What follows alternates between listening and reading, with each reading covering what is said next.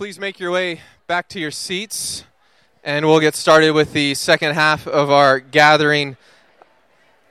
As Pastor Brad was mentioning, uh, one of our big emphases over the past several months has been our trip to Guatemala, and that comes out of our heart for serving one another, both locally and globally. It's one of our core values. We call it global service, both local global and local service. And so our team from Guatemala, they departed last week, Sunday, and then they've been ministering to the needy in Guatemala over the past seven days. And today they are en route to Seattle. They're going to arrive late tonight in Seattle, and some of them are going to spend the night in the area, and some of them are going to drive through the night. So the team should be back completely on Monday. And uh, it's just been it's been a great week. I know some of you are Facebook friends with some of the individuals who have been on the trip, so you've heard about them taking kids from the orphanage out for lunch, distributing wheelchairs. The team distributed over 50 wheelchairs, and it's just been a, a great trip for them. And I know they're excited and they're tired at the same time. But a week from today on Easter Sunday, we're going to be hearing a full report from the team. So uh, make sure you're ready for that. And if you aren't Facebook friends with some of those individuals, you might want to take the risk of asking if you can be a Facebook friend with them so you can look at photos and get a little bit of an idea of what they've been up to. One of the reasons that we are emphasizing serving and doing that is because we take Jesus at his words when he says that greatness in his kingdom is not defined by how we would define it in the kingdom of our world, but how he defines it in his kingdom, which is that greatness is really measured by service.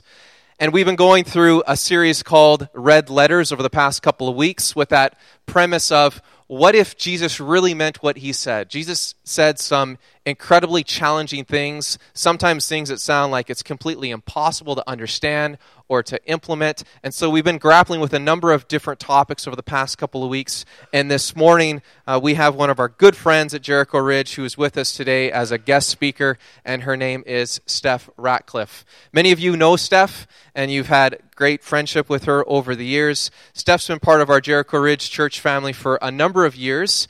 And then she served, uh, while she was here, she served in a number of key leadership areas, and, and I know she's had a, a great impact on our church community.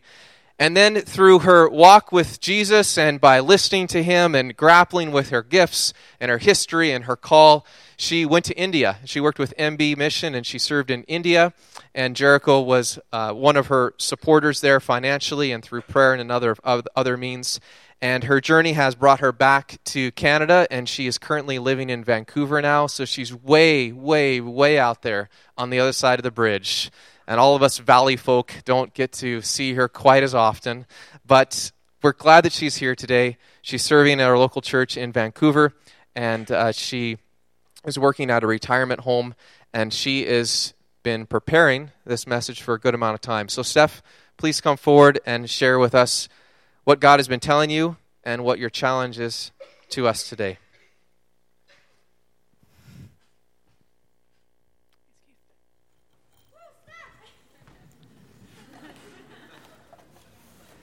I don't know who just said that, but thank you.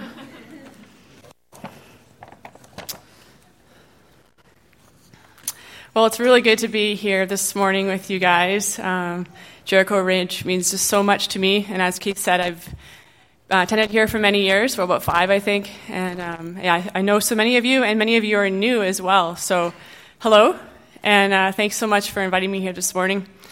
We're talking this morning about what Jesus says about poverty, and that is uh, a pretty big topic. Uh, I know I've just been wrestling with it the last little while. Um, Brad brought it to my attention about probably three months ago and asked me to preach on this, and um, I thought that's first of all, I'm not qualified. And, uh, and second of all, what do you, what do you say when, when you want to talk about what Jesus says about poverty in, in 35 minutes? Um, but what I wanted to do with you guys this morning is um, not talk about an ending point. Uh, there's many uh, places that we end up in life and many places we go and many ways that we give and we address the poverty in our world. And the need is huge. Um, but what we want to talk about this morning is a starting point for all of us because that is what we share in common. It's not our ending point. Uh, as Keith said, I end up going to India, and who knows where else I'll go in my 50 years left or so. Um, and who knows where you'll go? We just have a, a, team right now that's gone to Guatemala. So we go many places and we stay many places as well. But um, I hope this morning, as we, um, yeah, as we talk about that starting point, that this can really be something that um, is practical for you and that really uh, touches your heart. Well, let's pray because we definitely need the Holy Spirit. Um, without Him, we are just a bunch of ridiculous people. So, including myself. Um, so let's just uh, let's just ask Him for His help this morning. Father, we just come to you as your children. We come to you um, as needy people, but we know you're going to fill us, Lord. We, we believe that you will fill us this morning, that you will give us all that we need to hear from you. We thank you for your voice. We thank you that you're always speaking to, speaking to us, and we thank you for your, your word, for scripture that um, continuously challenge us, challenges us to, um, to walk um, the way that Jesus did and to uh, give our hearts to you and so we just ask for the Holy Spirit this morning to, uh, to be amongst us and in us. I pray that my words would be directed by Him, God, and that um, our ears would just be tuned to your voice, that we would receive from you this morning what you have to give us. We thank you that you always give good gifts. And we pray these things in Jesus' name. Amen. Well, like I said, we're talking about poverty, and I just wanted to quickly define poverty for us because I, am sure as you heard that word, you immediately went to material poverty, which is um, obviously a real need in our world, for, for most of our world. Um, but we also want to address other kinds of poverty as well. And so just let your mind um, go further than just material poverty. And we, we want to be thinking about spiritual poverty, uh, about emotional poverty, mental poverty, relational poverty, all these places in ourselves that we can be poor in. Um, so just kind of let that uh, soak in as we as we tackle scripture this morning. Well, I've been to India twice now in my life in the last few years. And the first time I went to India was for a six week vision trip. And oh, I should say before I start that I have no concept of time right now. And so, where's Keith? Keith, just give me the. I, I have seriously no idea what time it is, just so you know. Okay, good. Okay, so. Uh, so yeah, so I've been to, to, India twice, and this is my from my first trip in India. My way out of Delhi one day on a train, and um, as you can see from the picture, um, this is a slum. This is where people live. This was my first real experience with that shocking poverty, and I'd already been to India, been in India a couple of weeks, but it was this train trip out for some reason that really, really um, grabbed my heart as I watched these people in this dump. I think the next photo shows a, a dump. And yeah, there it is. And you can see the pigs. Um, this picture doesn't show it, but there's, there's children everywhere. Um, most of them have like kind of half dressed kids. Um, there's cows. There's people. They're, they're drinking water. They're bathing. Um, they're going for a poop. Like it's just like their life is just in this dump, and this is where they live. And I remember seeing this this scene. I was I was in a train and um, I was drinking this little cup of tea and some biscuits, and I was on the first cl- in the first class car, and so uh, which is kind of like our not great car here, um, but still I had tea and biscuits, and I was watching this from the window, and I just couldn't believe my eyes, like these little kids um, playing with these pigs, and I never ate pork again in India after I saw this. It was just my stomach turned. This is poverty. This is the poorest of the poor. And when we think about poverty, I think we all kind of have these kinds of these images of um, of third world countries or developing countries, and and it's real and it's true. And this is actually a picture. I hope this can be a picture for you this morning of the other kinds of poverty that I was talking about, um, because this is uh, this is not just material kind of poverty that we live in in this world. Well, I also, on my trip, and especially my second time there when I moved there, I also got to meet some beautiful street children. And here they are. This is Shivani and Raju. And don't worry, this is not a missionary slideshow. I'm just, this is actually the last India picture you're going to see, so um, just breathe a sigh of relief there. Um, and these kids were just so amazing. I fell in love with them instantly. And um, they sold necklaces to, to buy food. Their mom made these necklaces, and they sold one necklace for, I believe it was for 10, 10 rupees, so 20 cents, which is actually kind of a ripoff.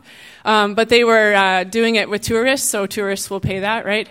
Um, and these kids were just uneducated, they were stinky, they were dirty, um, but they were just so precious to me. And um, yeah, I just fell in love with them. I have them on my wall at home still. Well, when you look at this picture, I want to ask you a question, and you don't have to answer it um, out loud, um, or you can if you want. Interaction is always great. Um, when you look at this picture, who is poor in this picture? And I just told you about some these kids' needs, so I think the, the answer is probably it's a trick question. But um, anyone have any guesses? Who's poor in this picture?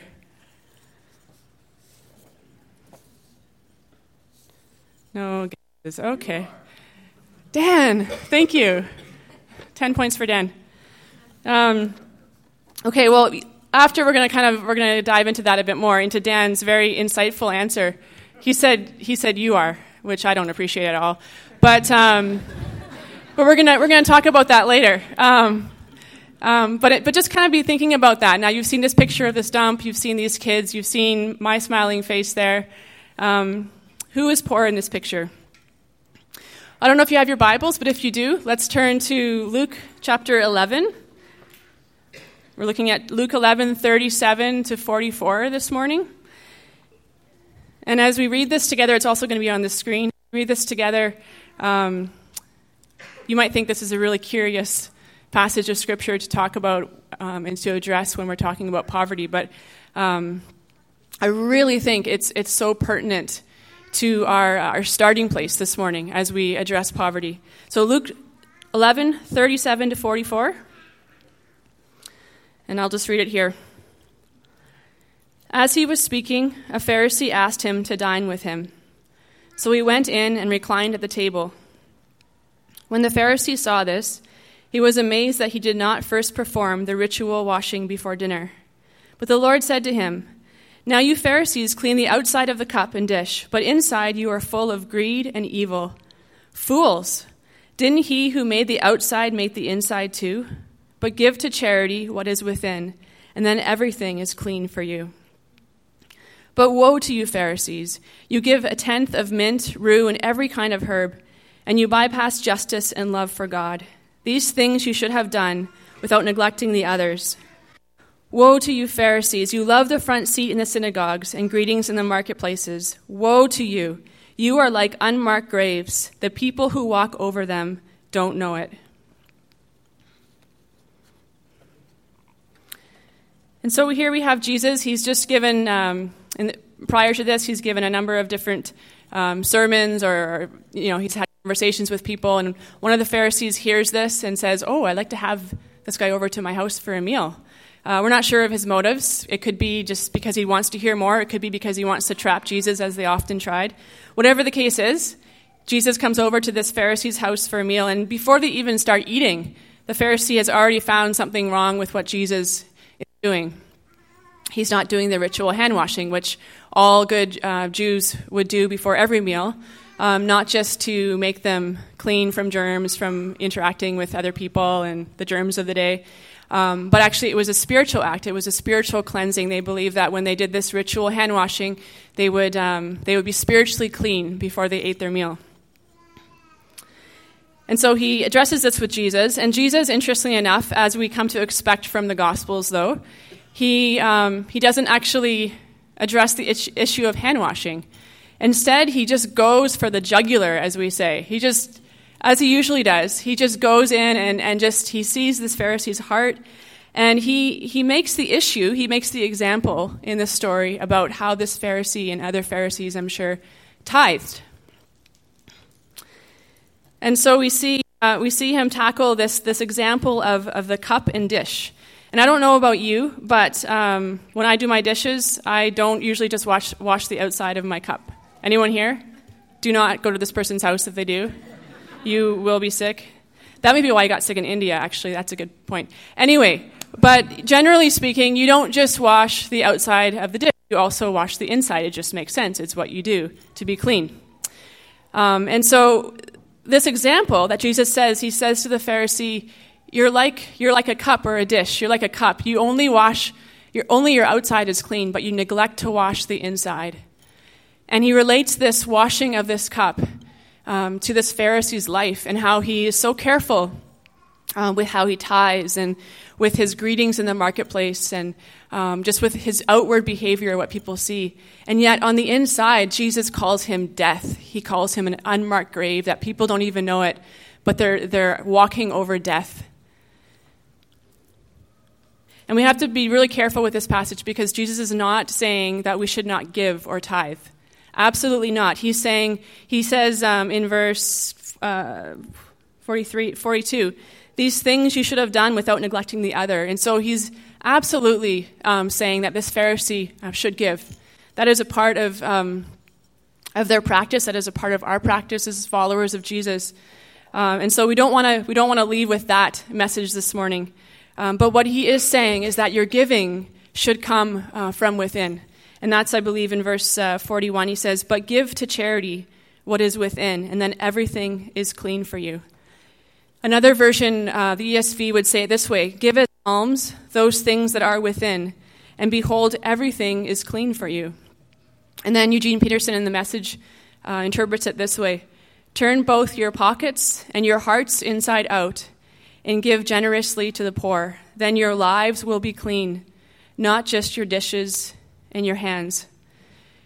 And so Jesus is looking at, at the motives of the Pharisee in this. He's looking at the heart of the Pharisee. And interesting, the Pharisee actually is a really good tither because we read that he tithes from his herb garden. And yes, I'm from a place called Porcupine, and so I say herb. You may say herb. I'm sorry if I offend you. That's just how it's going to be this morning. It's herb. Um, and so Jesus is saying, You even tithe from your herb garden. I mean, the smallest amount of produce in your life and you're tithing from that, that's great. If that's, if that's what you want to do, that's great. But don't neglect the other thing. Jesus is looking uh, right into his heart.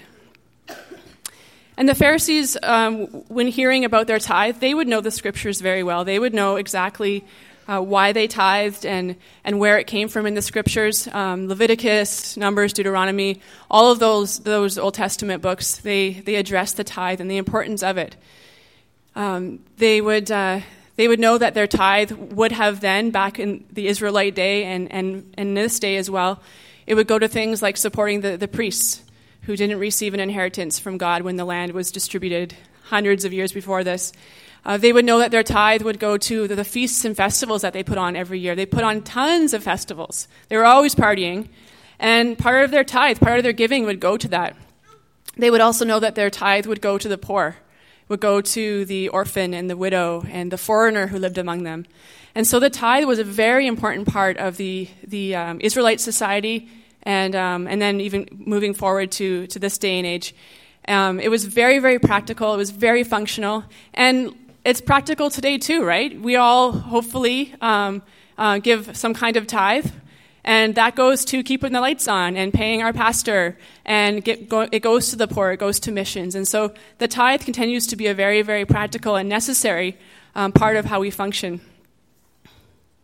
But they would also know the story from Deuteronomy 26. When the Israelites went to the promised land, um, and they set up their, their whole society there in this new land, they were to bring their tithe to the priest. And when they got to the priest, they didn't just drop it off, or if the priest passed around a communion bag or whatever, I don't know how they did it. But when they, when they gave their tithe over to the priest, they would say this. This is from Deuteronomy 26, 5 to 10. My father was a wandering Aramean. He went down to Egypt with a few people and lived there. There he became a great, powerful, and populous nation. But the Egyptians mistreated and afflicted us and forced us to do hard labor. Notice how he starts off by saying, My father, and then it goes into an us. It becomes very personal. So we called out to Yahweh, the God of our fathers, and the Lord heard our cry and saw our misery, hardship, and oppression. Then the Lord brought us out of Egypt with a strong hand and an outstretched arm, with terrifying power, and with signs and wonders. He led us to this place and gave us this land a land flowing with milk and honey. I have now brought the first of the land's produce to you, uh, that you, Lord, have given me. So, as they gave their tithe, as they gave their gifts, they were to remember their own redemption story.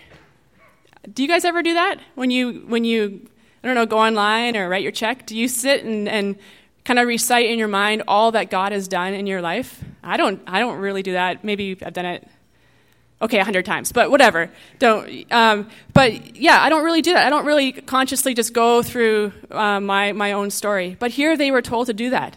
They were told every time they tithe to remember where they came from, to remember that they were once slaves. They had nothing. They didn't have their own land. Everything that they earned went to Pharaoh. They had to work seven days a week, long hours. I mean, they had nothing. And they cried out to, to God, to Yahweh, and He heard them, and He came and He rescued them. And from that point on, um, He became their people. And by becoming their people, He began to, to lead them out of that slavery and into this promised land. And so the function of their tithe, um, as necessary it was, it wasn't the ultimate purpose. The ultimate purpose was to show them their own redemption, their own need for redemption, their slavery, um, but it was also to show them God's heart.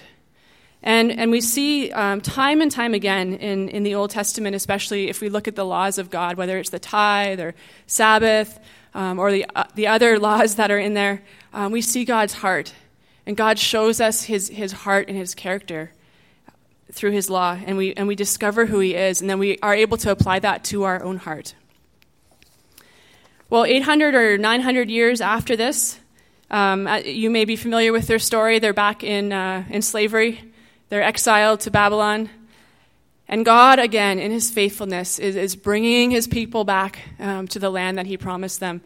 And here we have um, the prophet Ezekiel. And, and uh, yeah, it's, it's a crazy book if you've read it. Um, but uh, it's just, it's so amazing and through this prophet how God speaks to his people, speaks to the heart of his people again. This is from Ezekiel 36. For I will take you from the nations and gather you from all countries, and I will bring you back into your own land. I will also sprinkle clean water on you, and you will be clean. I will cleanse you from all your impurities and all your idols. I will give you a new heart and put a new spirit within you. I will remove your heart of stone and give you a heart of flesh. I will place my spirit within you and cause you to follow my statutes and carefully observe my ordinances. Then you will live in the land that I gave your fathers. You will be my people, and I will be your God.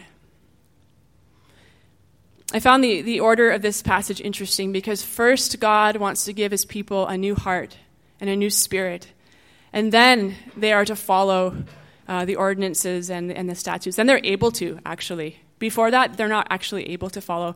And that, um, again, is, is perhaps the point that Jesus is making um, 600 years later when he's sitting with the Pharisees and saying, You do all these things on the outside. The outside of your cup is clean, but your, the inside of your cup is so dirty. And Jesus' heart, is to give them a new heart, to transform them, so that out of, out of that heart um, flows their gifts and their giving. Well, at this point, we're going to um, try to make this practical to us because we're not at the we're not Pharisees. Hopefully, none of us are. Anyone? Dan? Oh, Dan's gone. Dan is. Um, but otherwise, um, how, how does this apply to us? And what, what does this have to do with poverty? What in the world am I getting at? I, I, I'm sure you know what I'm getting at. This isn't rocket science. Um, but I, I really wanted to challenge us today to, to make this, this idea of Jesus wanting to, to clean the inside of our cup before we look at the outside. Um, to, to dig into our hearts this morning and, and allow, um, allow Him into those places because um, the truth is, um, we all have poverty in our lives. And um, we need to make poverty personal before we really have something to give um, anyone else, something that's lasting. And again, I'll show you this picture if it's up there. I asked, I asked you guys who's poor in this picture. And the answer is all of us. We're all poor. I, I told you the needs of Shivani and Raju already, poor little kids. Um, but this picture was actually taken about four months into my, my trip in India when I moved there a couple years ago now, um, or a year and a half ago. And um, in this picture, my, I'm smiling. i am looking pretty happy. Um, but the, but the truth is, is that I'm four months into insomnia in this picture. I haven't slept in four months. I am exhausted. And uh, I'm battling depression in this picture. And you can't tell, but that's, uh, that's my reality here. And I'm struggling. I am struggling with life in India. And so I wanted to get super honest with you guys this morning um, and, and, and share with you a bit of my journey in, in my own poverty and how God has met me there, and how I just so believe that as we um, as we let God into our poverty, and as we let each other into our poverty, um, that these alms that Jesus is talking about, these alms that we give from our heart, um, they actually are the things that make a difference in this world and, and bring the kingdom. So I wanted to read you something that I wrote a few months ago. So if you are tired this morning, and you've been closing your eyes during the sermon, hoping that I didn't see, um, that's okay. Now is your chance to close your eyes. I just want to read you a story. So if you're not the kind that closes your eyes with stories, that's totally fine too. But just sit back, take in the story. This is a bit of a story of, of my journey this past year, especially. Um, and just let, let this soak in, not for the sake of, of even um, what it, let it soak into your heart and relate it to your own story. When I moved to India, I realized I wasn't very good at coping with brokenness. Every day when I would walk out my door, I would see it and hear it and touch it all around me. Every nation and every culture has brokenness, don't get me wrong. But India is the kind of place that doesn't try to cover it up. It can't. There are far too many people with far too many problems to even try. And so there it is before you disease, sickness, depression, sorrow, suffering, poverty, hopelessness, and death all mixed in with economic development and the worship of thousands of gods, promising lies, and beautiful colors and languages and people. Brokenness clothes itself in people. In the heat of the day, it wraps itself tight around them, so tight they choke from its hold and sweat from its many layers, gasping for breath and relief. But there is no relief. The rulers and authorities in India whip the backs of their people into perfect submission. There is darkness everywhere. I remember on more than one occasion when I was walking the streets of New Delhi, I would look around in horror and silently pray, God, where are you? So much poverty, so much brokenness, so much darkness. I couldn't reconcile all this with God's presence. There were days when I concluded that God was simply not there. How could he be? It seemed impossible to find his presence. He was moving in the world and in people, but somehow he must have forgotten India. There was no proof of his, his existence. His goodness and power and redemptive work could not be seen. It was just too dark. And this realization shook my faith because I'd always been taught that God was everywhere and that God loved all people. But these people, they were forgotten or perhaps even abandoned. They were being ravaged by the enemy and left to die alone. In some places and people, there was no light at all. At the end of the book of Job, Job makes a profound statement I had heard rumors about you, but now I have seen you with my eyes. Here was a man who had experienced firsthand a God who gives and takes away, but, but who, in all his sorrow and loss, would not turn his back on God. Near the end of his story, before God restores to Job all that was taken, Job, in his rags and poverty, encounters, perhaps for the first time, his Creator. I guess sometimes life gets in the way of vision. All his life, he had heard about God and had secondhand experiences of him and of his provision. But finally, with everything but his wife taken from him, he saw God. When you see God the way that Job saw him, you need nothing else. Dare I say, you want nothing else. I must confess, when it came to darkness and despair, I didn't ever believe it truly existed. I mean, I've seen movies and read books and whatnot, but darkness is not something you can read about and then understand. I guess in my life, I just believed that God wouldn't let it get that far. I didn't think too much about it either because, after all, I was a person of faith. And I was trusting and obeying and walking in the Spirit. And so, even if it seemed dark, it really wasn't, at least not for long. Storms come, but Jesus is always there to calm them, right? These were my rumors of God. I left India broken. Six months of insomnia slowly, chipped away at my edges until my core cracked open. I moved back to Vancouver where I thought, where I, thought I would begin to heal, but instead I got worse. Despite sleeping pills and antidepressants, I continued to break. There were certainly signs of improvement at times, but overall I sunk deep into depression, drowning in lost hopes and dreams, overcome with sorrow and grief and confusion and fear. It would be my undoing. And there I sat day after day and began to face what I feared the most my own darkness. I feared it because I didn't really believe that I would or could find God in it, just like I couldn't find Him in India's darkness. There were places in my heart I had not yet explored, places I had not yet let God into mine. To be honest, I didn't even know they existed. But when all else was removed from me, I finally had a chance to just sit with my heart and my God and weep. And then eventually I came to places in this journey that were so desolate and dark that I could no longer even find God in them. All I heard was whispers of despair, and all I saw was hopelessness. Will I ever get out alive? Will I ever be healed? Am I too far gone? I waited and waited, but God did not come. Has God abandoned me? Has God forgotten me? Has God left me to be ravaged too? And finally, the question that I asked in the darkness of India, I screamed out in the darkness of my own heart God, where are you? Where can I go from your spirit? Where can I flee from your presence? If I go up to heaven, you are there. If I make my bed in hell, you are there. If I say, Surely the darkness will hide me, and the light around me will become night, even the darkness is not dark to you. The night shines like the day, and darkness and light are alike to you. It's from Psalm 139. He was there. Though I didn't see him at, at the time, or feel him, or hear him, he was there. How do I know? Because at the end of myself, when I made my bed in hell and no longer believed there was any hope left, I collapsed unconscious in his arms. He met me there in my darkness and lifted me out. Even in the pit of despair, even in the darkest night or soul or nation, God is doing a new thing. You may not see it with your eyes, but if you stop and let Him into your own darkness, even the deepest, ugliest parts of who you are, you will know that it's true beyond a shadow of a doubt. There is always hope. And if you let Him in, He will bring you back to life. And you, like Job, will no longer think you know God because of rumors you heard about Him, but you will know Him because you have seen Him with the eyes of your soul and you have watched Him resurrect you. And that is how I know God is in India.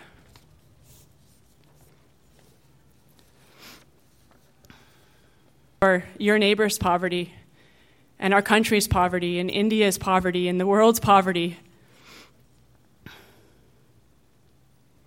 if we never allow God to enter our poverty, then how can we ever know hope? How can we ever know His riches that He just waits to give us in His time?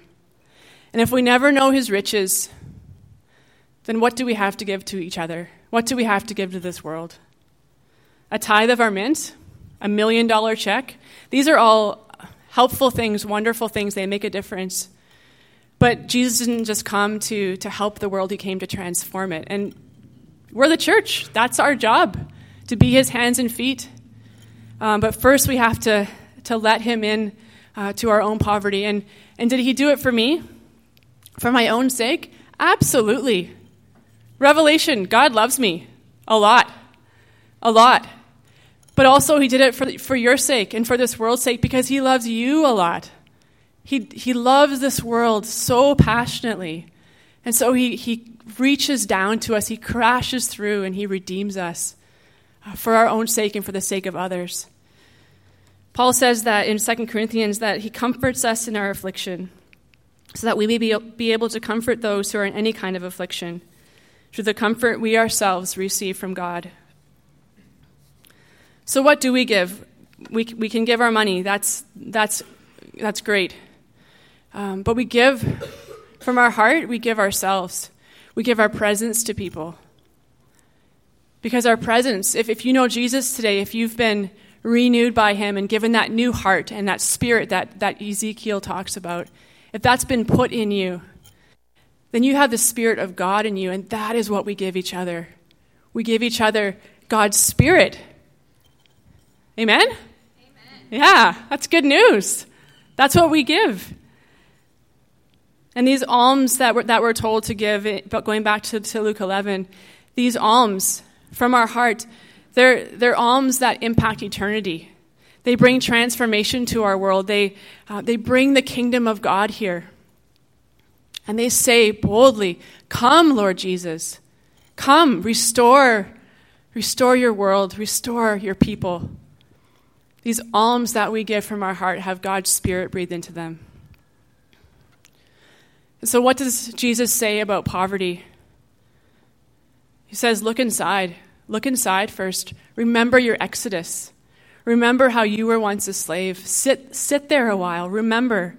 And then remember how God has brought you out of that and journeyed you to, to the promised land. And we're not there yet, but, but we have the riches of Christ the fullness of Christ. Christ. And I'm not saying that, that, that we're complete. Um, I preached to you this morning under the influence of antidepressants. I'm, I'm not there yet either. Um, we're, we're, all, we're all figuring this thing out. We're all grappling with what's poor in us and, and, and the riches of Christ that are a reality today as well. And so we wait for heaven for that completion. Um, but I do want to tell you that God always finds you in your poverty. Just like I read to you about my struggle with India and my own personal struggles with my own poverty, God found me and He lifted me out. And He's faithful, and I guarantee you He will do it for you too. And I know that many of you have stories of that beautiful stories. Uh, share your story, even if you're, you're in the middle of a, just a broken, dark time. Your story is powerful. I think even as we speak our stories out, we are speaking faith because we're believing that it's not over.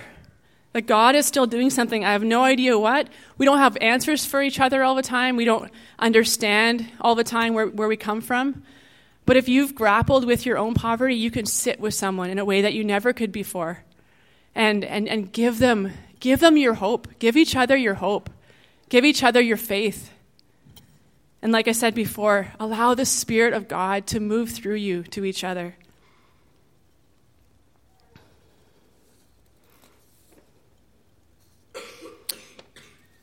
as we close today, I, I want to encourage you um, to not do what I do, which is I, I, I, judge people so easily. And I look at someone, look at Marco over there. He's all nicely dressed today, nice shirt on, his hair is perfect. And I think, Marco doesn't have a need. Like, look at that guy. He's just like GQ right there. Um, and I think, how could I ever, how, I don't have anything to give to Marco. He doesn't have any needs. I work in an old age home. Rich Senior citizens. They live on a cruise ship that doesn't go anywhere. That's what we call, that's what we call where we work. Um, and, I, and I wrestle with that because I think a year ago I was working with these beautiful street kids, and now I'm working with rich people. Ugh. How, like, how dare I? You know, and God just really convicted me of it a few months ago because I, I, was going in there thinking, oh, these people, they just complain about their meals all the time, and at least they have three meals a day. And and, and God just really spoke to my heart and said, Steph, what is their need? What is their need? Everyone has a need, everyone is poor. And so I just want to challenge you to, to look at each other, to look at our world, and, and don't just judge because of material things or, or if you're looking good or if you have a smile on your face. What, what is your need? And we, and we discover that through relationship. We discover that through relationship. Let's stop the professional distance that we have with our giving. Um, the, the, relationship isn't supposed to be between our gift and the, the person who re- receives it. It's supposed to be between us and the person. And so let's, let's build relationship with each other and give ourselves to each other. Give our love to each other. And it's going to surprise you uh, what you find and how God wants to use you here in this place and in this community and, and throughout the world, it's endless, the possibilities. You may feel like you're poor this morning. Um, I know there's still poor places in my heart. Um, but Jericho Ridge, you are incredibly rich. And I'm not talking about because you have coffee in your hand or we have screens and chairs. You are rich if you know Jesus Christ. He has filled you uh, with his riches and discover what those are and then give them to each other and give them to this world that so desperately needs, needs his riches, needs his redemption. So I'm going to call up the, the band guys. Um, to do their thing. And um, let's just pray and let's just ask God to, to speak. I don't know what He's speaking to you about this morning. It could be nothing that I've said, um, it could be everything that I said. I don't know. Let's just ask Him to, to just move in our hearts and reveal Himself. So, yeah, Lord, we just come and we just humbly ask you, God, to, um, to move in us this morning, to speak to us, to show us um, those places in our heart that are poor, and yet you so much want to, to crash through and to bring us back to life, God. And we just we praise you for that this morning. We praise you. We all have a story of um, of knowing you in our brokenness, in our poverty, and how you have just filled us, Lord, um, with who you are and with your riches. Lord, teach us, show us how to love each other, show us how to, to let you in, um, to give ourselves to you over and over again, and then to, from there, God, just to, um, to give that to other people into this world that needs you. And Jesus, we do pray, we do pray that you would come, that you come today, um, that you would come to our world that is so in need of a Savior. We thank you for what you're doing. And we pray these things in your name. Amen.